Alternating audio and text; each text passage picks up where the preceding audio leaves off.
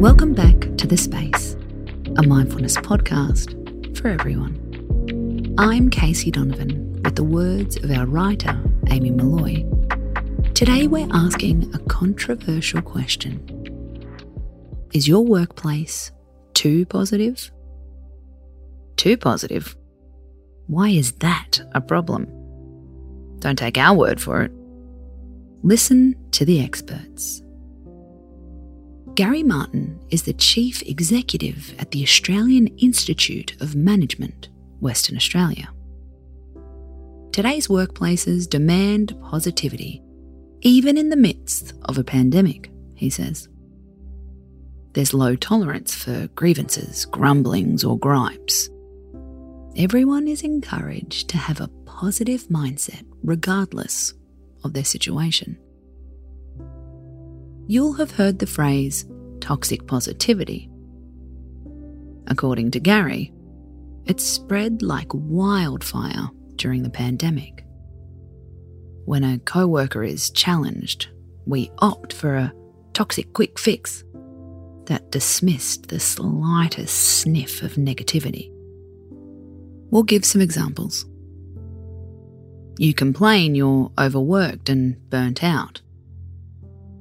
You're told to be grateful you have so many clients. You're struggling with mental health issues. You're told to embrace work as a distraction.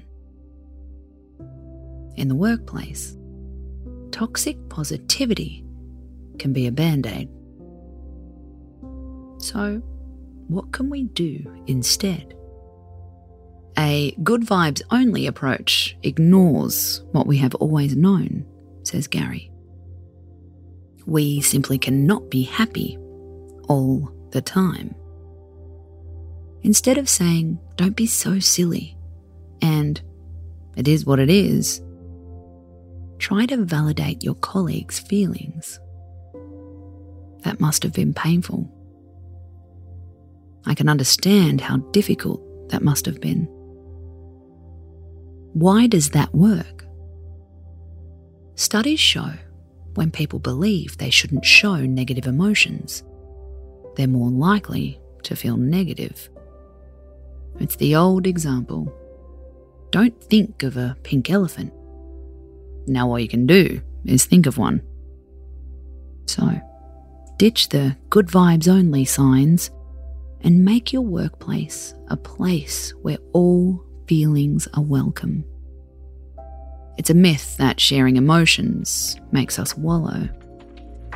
It's a faster path to workplace satisfaction. Space out.